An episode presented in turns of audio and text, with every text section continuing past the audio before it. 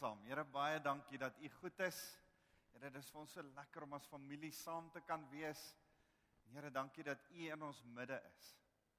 Here, ek wil kom vra dat as ons nou saam oor lofprysing gaan praat, dat U ons harte sal voorberei dat ons met opgewondenheid in U teenwoordigheid sal inkom. Here, verander ons ons harte, verander ons lewens deur wat U vir ons kom leer vanuit U woord.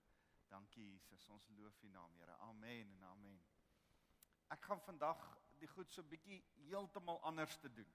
Dit is mos lekker om baie keer so 'n bietjie verandering te hê en dit is goed om om om heeltemal baie keer die die hele program so 'n bietjie anders te om te doen net om almal wakker te hou. So ons gaan vir plantasie vandag. Baie dankie. En Alida gaan die graad 7's bedien. Uh, sy is welkom. As daar nog enige kinders is, eh, die plantasiekinders kan uitbeweeg saam met Shaal. Julle gaan net nou terugkom.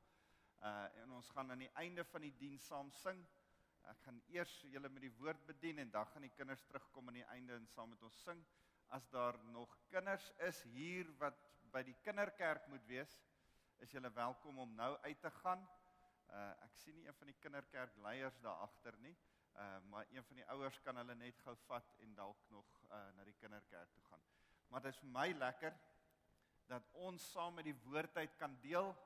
Uh ek het 'n uh, 'n ding in my hart wat so brand oor oor hierdie hele ding oor emosie. Ons het in die afgelope paar verlede week en toe so 'n paar weke terug oor emosie gepraat en en verlede week het ek gesê dis in 'n tyd wat ek deur geweldige snaakse emosies uh beweeg het en deurgewerk het en en moes deurgaan.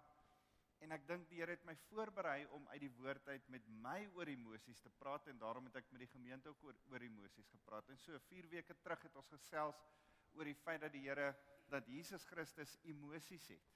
Dat hy met deernis vir ons in liefde omgee. Dat hy saggies gehuil het toe hy van Maria gesien het. Dat hy toe hy Israel gesien het en Jerusalem gesien het en geweet het Jerusalem gaan verlore gaan, het hy het hy hardop gehuil, het hy gesnik soos wat hy gehuil het.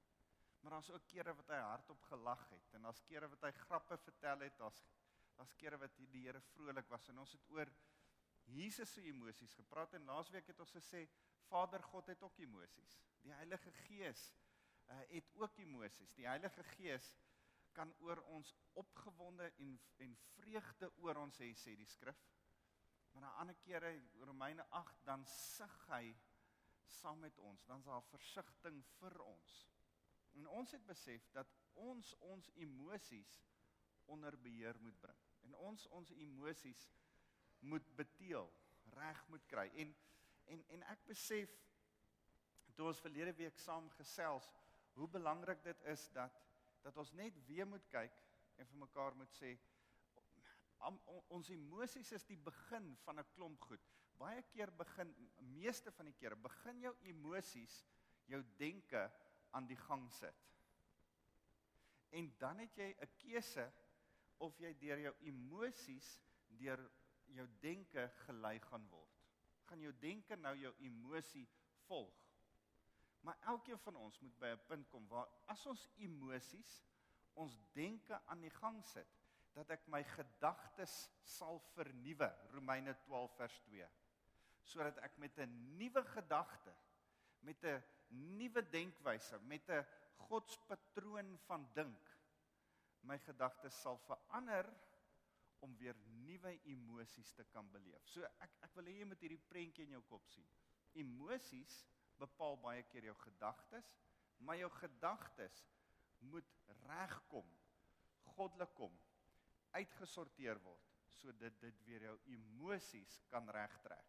So dis dis amper half soos 'n soos 'n toebroodjie. Emosie en emosie, maar tussenin is gedagtes. Jy jy moet besef jou emosie kan jou nie laat lei nie. Jy kan nie jou gedagtes net laat gaan. Jy kan nie net sê wel ek is nou maar so as ek so begin voel en as as hierdie emosies deur my werk en ek word woedend kwaad of ek word baie moedeloos of ek word depressief dis nou maar net hoe ek is. En en ek gaan dit nou net so los nie. Nee jy moet jou gedagtes volgens God se woord rig. En dan moet jy jou emosies weer so kry soos wat die Here wil hê ons moet ons emosies hê.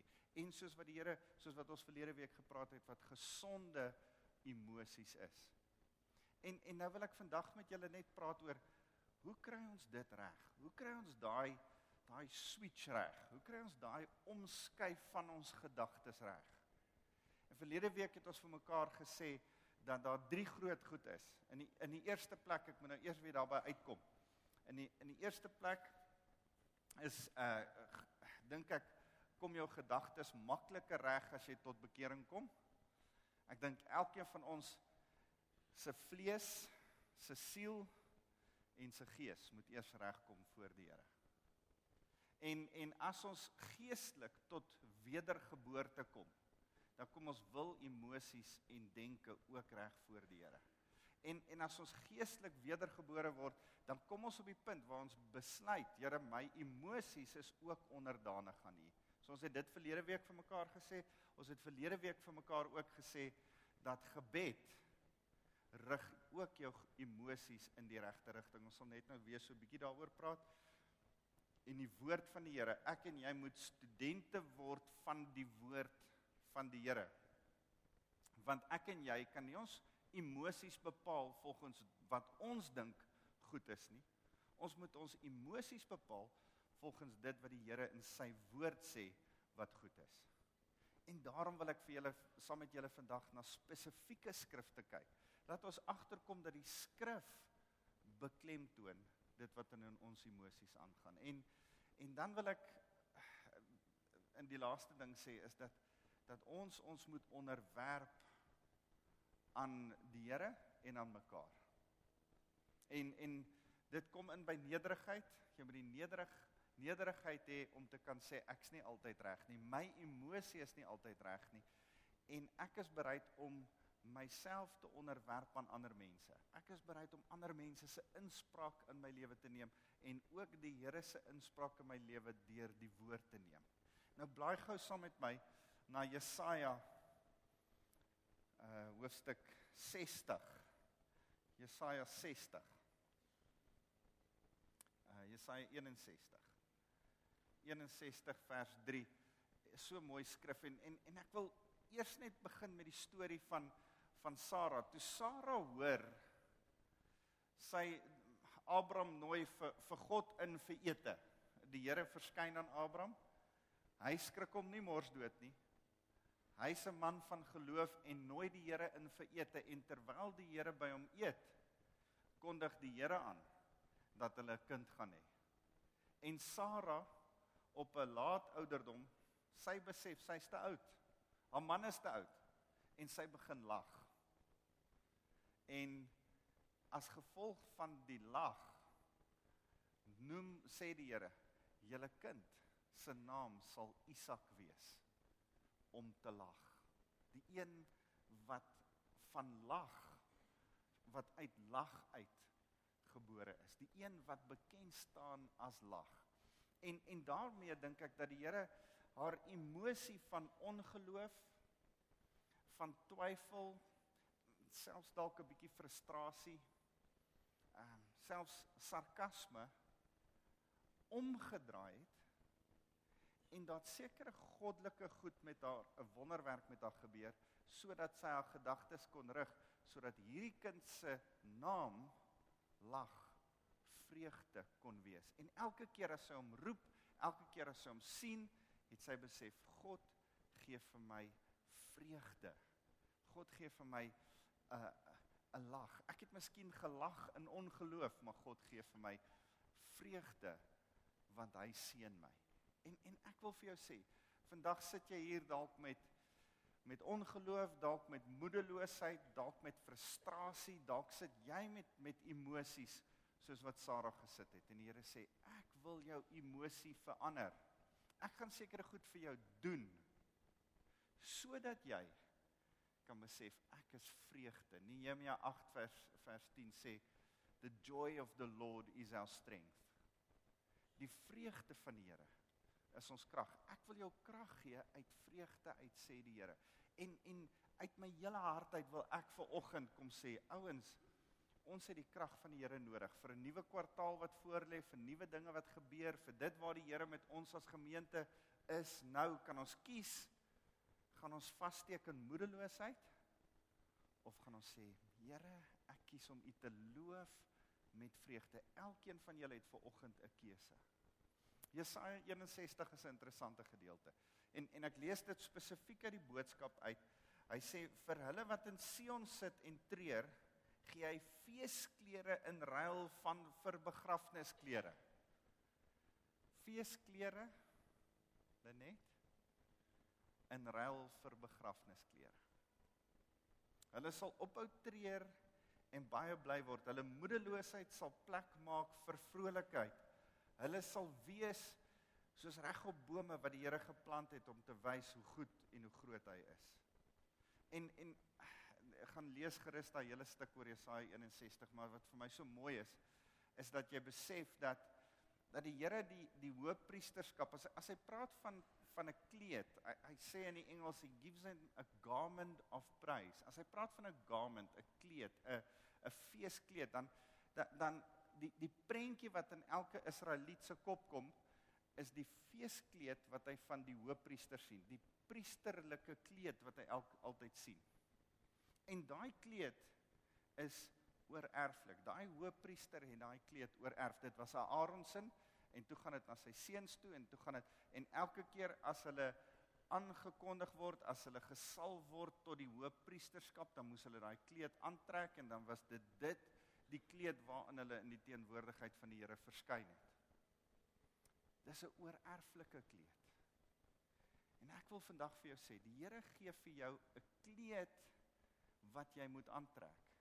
Voordat jy hierdie kleed kan aantrek, voordat jy hierdie baadjie van prys kan aantrek, feesklere kan aantrek, moet jy eers moedeloosheid uittrek.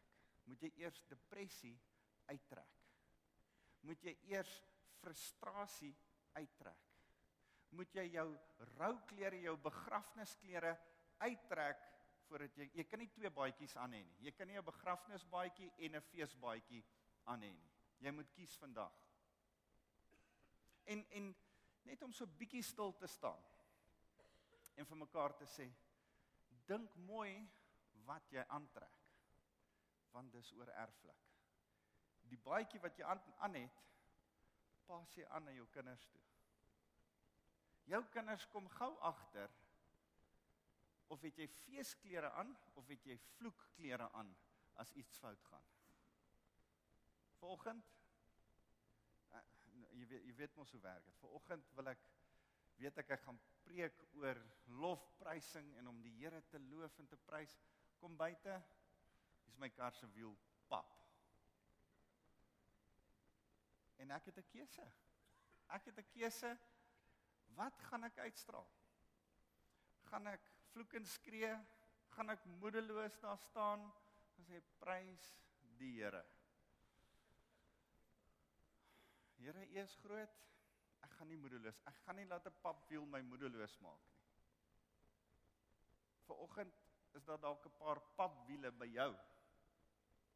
Daar's 'n paar goed wat wat jou wiele pap maak en wat jy voor moet kies. Here, hoe gaan ek dit nou vandag en in die toekoms hanteer. Want hoe jy dit hanteer bepaal hoe jou kinders dit in die toekoms gaan hanteer.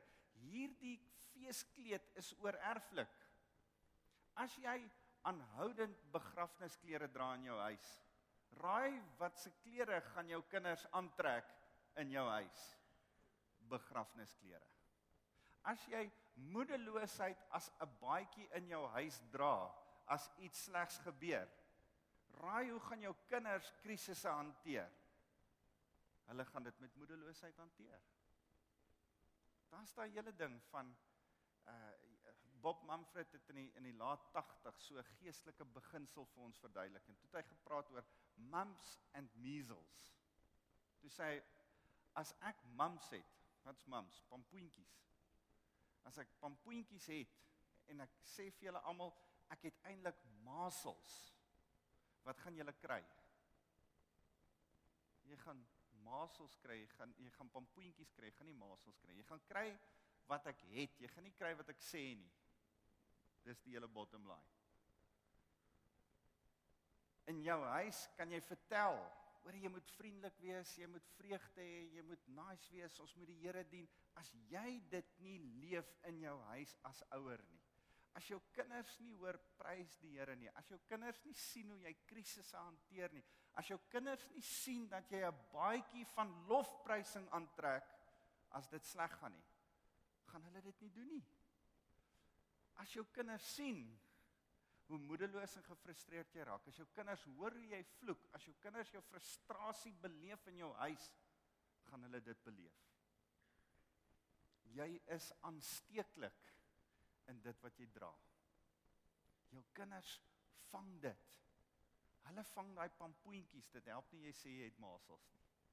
En en en ek wil vir jou sê vandag kies vandag om die Here te prys.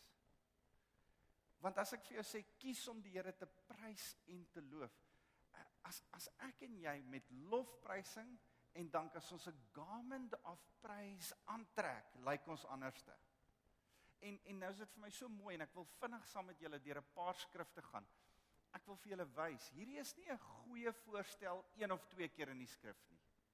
Hierdie is 'n voorstel wat die Here uitdruklik vir ons in die skrif gee. Oor en oor op verskillende maniere vir verskillende redes. Die Here sê jy gaan gesond wees as jy hom prys.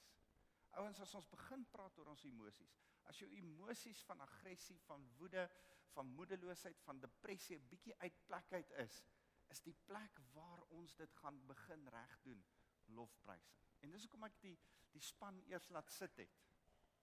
Want ek wil kom op 'n punt waar ons eers hoor en uit die skrif uit beleef wat die Here sê oor lofprysing voordat ons dit weer net nog doen. Ek wil nie hê ons moet net 'n Sondag weer lofprys nie. Ek wil hê iets in jou hart moet anders te wees as jy van vandag voor die Here staan en jou hande oplig en sê Here, U is groot. Lees gou saam met my en en ek wil saam met julle deur deur hierdie hele ding van 'n lewe van dankoffer gaan. Maar sorg dat jou lewe 'n lofprysing is 'n dank vir die Here is, 'n dankoffer lewe vir die Here is. Dis wat uh uh, uh Dawid in Psalm 50 vers 14 sê. Uh Zulika Dawid Psalm 50 vers 4, daar sê vers 14. Lof is die offer wat jy aan God moet bring. Betaal jou geloftes aan die Allerhoogste. Wees in alle omstandighede in alle omstandighede voor die Here bly sorg dat jy in alle omstandighede die Here prys. Dit is 'n lofoffer, dis jou hele lewe. Wees gehoorsaam. Kolossense 3 vers 17 sê dit begin by gehoorsaamheid. Kom ons kyk gou na daai skrif. Kolossense 3 vers 17 en wat julle ook al sê of doen, sê en doen doen dit alles in die naam van die Here Jesus en dank God die Vader deur hom. Alles wat jy doen.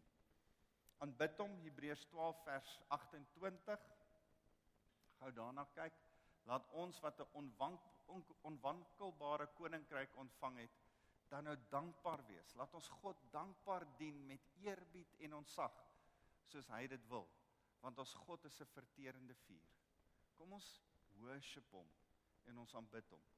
Uh en en dan sê 1 Kronieke 23 vers 30 sê hulle moes elke môre vroeg hulle plek inneem vir die dank en lof aan die Here en so ook saans. Dit was die priesters voor die Here en ek en jy, sê Petrus, is nou in die nuwe verbond die priesters voor die Here.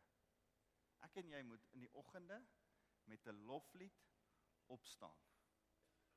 En die aande voor jy voordat jy gaan slaap, maak 'n keuse van lof voordat jy gaan slaap, dan gaan jou slaap jou slaappatrone anders te wees. Jou drome gaan anders te wees. So Ek het al 'n klomp kere vir julle gesê my vrou het eh, in in in 'n vorige huis waar ons gebly het, uh het het my vrou so groot spieelgang by my bed. En in die oggende as ek uitklim, as ek my voete so draai, dan kyk ek so in die spieël vas en dan skrik ek eers so 'n bietjie vir die ou dae. En dan en en dan was dit my gebruik om as ek in die spieël kyk vir die Here te sê, Here, ek kies vir oggend om U te loof. En dit het 'n 'n rotine by my geword. So vir my was daar 'n ding, uh, ek dink is Smith Wigglesworth wat gesê het hy as hy uit die bed uit klim, dan val hy op sy knieë uit die bed uit. Hy het nooit op sy voete uit die bed uit geland nie, hy het op sy knieë uit die bed uit geland. Nou ek doen nie dit nie. Ek's nie ek, ek my bene en spiere is nog te styf. As ek my voete uit die bed uit sit, het ek 'n keuse elke oggend. Wat ek besef dis my keuse om te sê prys die Here. Dankie Here vir 'n nuwe dag. Ek kan sê, "O, oh, hier gaan ons weer nuwe dag in. Ag nee, ek moet opstaan." Of ek kan sê, "Prys die Here, dis 'n nuwe dag." Maar miskien as my lyf en my hart nog nie by is nie, moet hulle hoor wat my mond sê. Hulle moet submit aan wat my mond sê want ek sit I've put on a garment of praise instead of heaviness. My voete, my my bene voel heavy, maar my gees kies om te sê, Here, ek trek 'n kleed van lofprysing aan. Ek gaan die prys van en en en vanaand as ek in die bed klim, Here, dankie vir 'n wonderlike dag. Dankie dat ek elke ding wat vandag met my gebeur het, goed en sleg, net weer aan U kan kom teruggee en kom sê, Here, U is wonderlik. U is my bron. U is my beskermer. U is goed. Mag jy in die oggende en in die aande sing. Filippense 4 vers 6 sê dit moet deel van jou gebedslewe wees. Uh in in Filippense 4 vers 6 As hy ek moet net as hy moet oor niks besorg wees nie, maar maak in al alles julle begeerte deur gebed en smeking en danksegging aan God bekend moet oor niks besorg wees nie. Ja, maar, maar jy verstaan nie. Daar's baie goed waaroor ons moet worry. Nee nee nee. Moet oor niks die Here sê, weet jy wat? Daar's julle kan niks doen om eers 'n klein bietjie aan julle lengte te groei nie. Jy, jy kan niks doen om vir jouself man die die blomme en die voëls sorg vir hulle self. Prys jy die Here. Moenie bekommerd wees nie. Sê jy dankie vir die Here dat hy vir jou sal voorsien. So sorg dat jy na die Here toe kom met jou behoeftes deur te begin met danksegging. So sê eers dankie vir wat jy het en dan vra jy.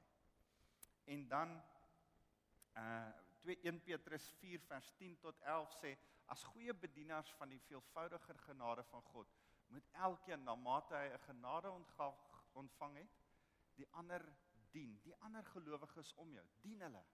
As iemand die gawe ontvang het om te preek, moet God deur hom aan die woord kom. As dit is om die gemeente te dien, dan moet hy dien met krag wat God verleen. So moet julle God in alles verheerlik. Dis deel van julle lofprysing. Uh deur Jesus Christus aan wie die heerlikheid en die krag behoort tot in alle ewigheid. V vandag gaan ons mekaar dien deur saam te te sing, saam die Here se naam groot te maak. Uh Romeine 12 vers 1 praat dat dit 'n offer is vanuit ons harte. Uh en dan Psalm 9 vers 1 sê dit so mooi. Psalm 9 vers 1 sê dat ons moet verander vertel. Hoor mooi wat sê wat sê Dawid daar. Hy sê met my hele hart wil ek U prys, Here. Wil ek van die magtige reddingsdade vertel. Lofprysing maak vir jou 'n deur oop dat jy nie anders te kan as om van die Here se goedheid te vertel nie. Ons het net na daai klip gewys van die Mosambiek uitreik. Dankie Arit en julle span wat in Mosambiek gaan bedien en en net mense oprig. En en en weet jy wat gebeur as jy in Mosambiek is?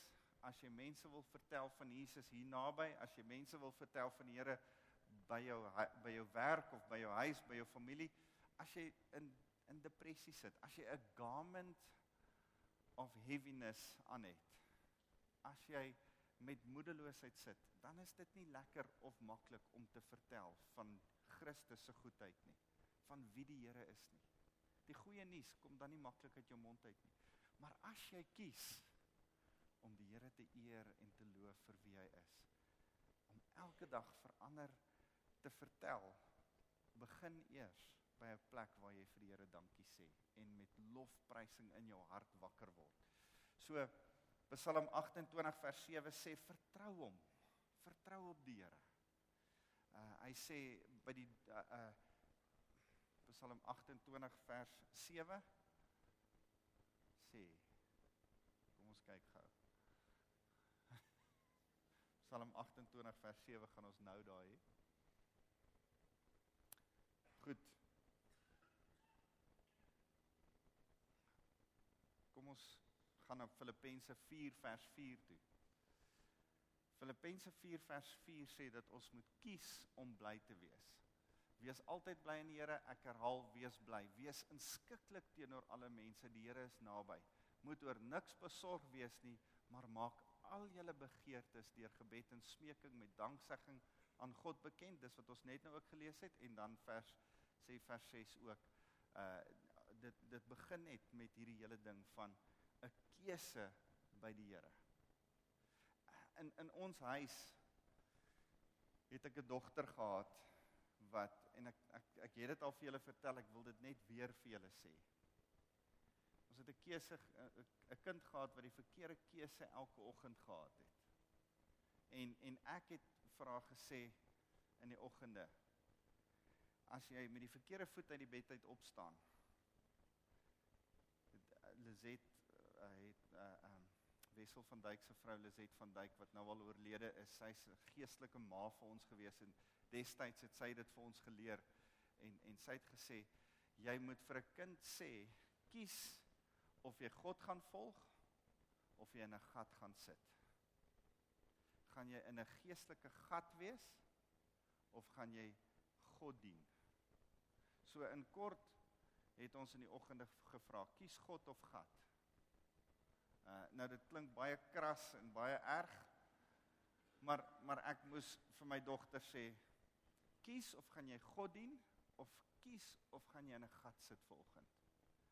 En as om jou te help, die Bybel sê by geboompie terwyl hy jonk is om jou te help, gaan ek jou help om die regte keuse te maak. As jy die verkeerde keuse maak, dan gaan ons gou badkamer toe. Dan sorteer ek jou uit, dan gee ek jou 'n goeie pak slaap sodat jy môreoggend kan weet wat is die regte keuse om te maak. Train up a child while they are young and when they are old they will walk in those ways. Dis wat die skrif sê. So jy het 'n keuse, jy het 'n kort tydjie waarin jy 'n kind kan leer wat is die regte keuse om te maak. En weet jy wat?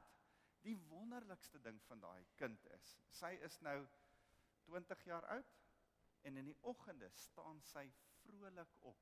Sy staan op, sy sê hallo pa, kan ek vir pa koffie maak? Altyd met 'n smile.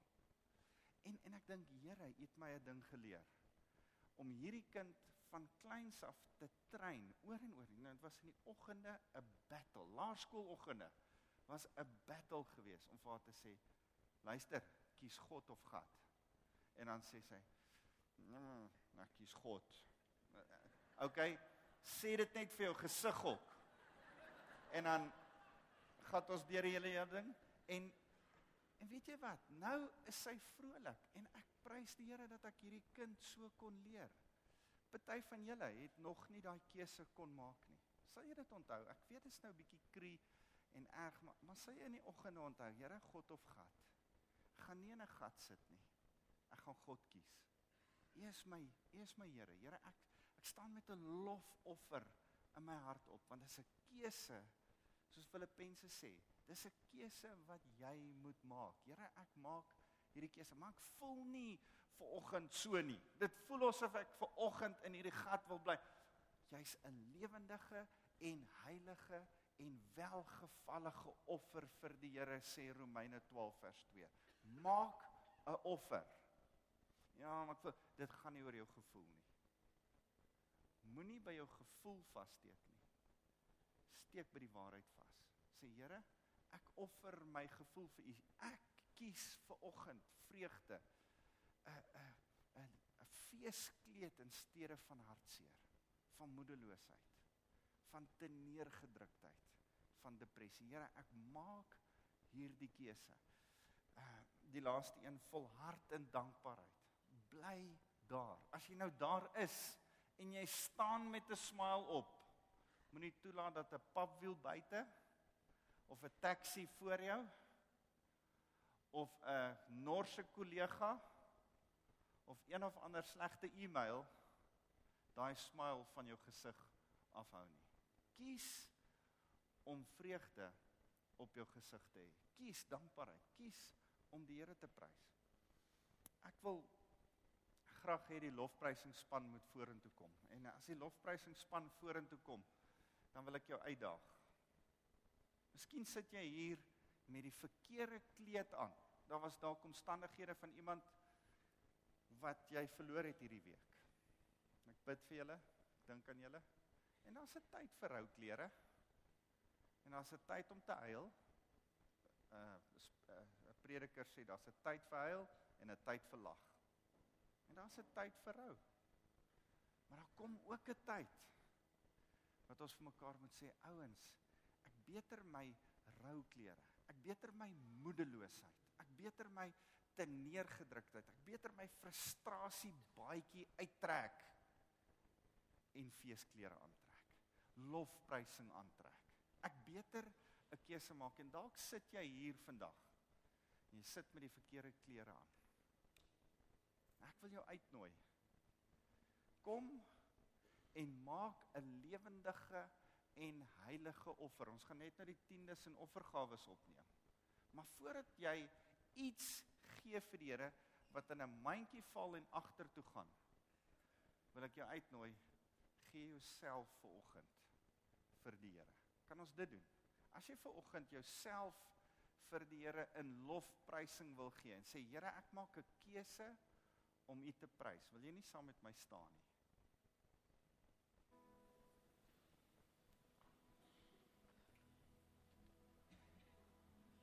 Ons gaan die Here loof en prys.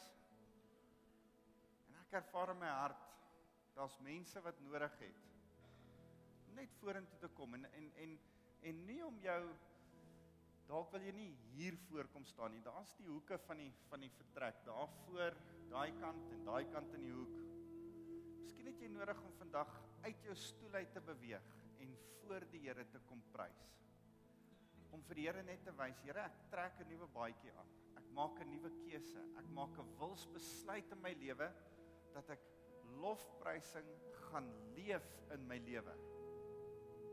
Ek gaan in lofprysing gaan dit aantrek. Ek gaan dit aantrek nie net vir my onthaalwe nie, maar vir my kinders en selfs hulle kinders se onthaalwe, want mense moet in my lewe sien ek leef in lofprysing. Mense moet in my lewe sien ek is nie 'n suurknol nie. Mense moet in my lewe sien die Here gee my vreugde. Die Here se vreugde is my krag. Party van julle het 'n ruk terug deur moeilike goed gegaan. Die Here sê dit is tyd dat jy daai baadjie nou uittrek. Trek 'n nuwe baadjie aan. Maak 'n keuse. Staan vandag voor die Here, kom beweeg uit. Staan hier voor en sê Here, ek gaan net 'n keuse maak en vir U sê ek het U lief. Ek gaan U loof van nou af met my hele lewe, soggens en saans.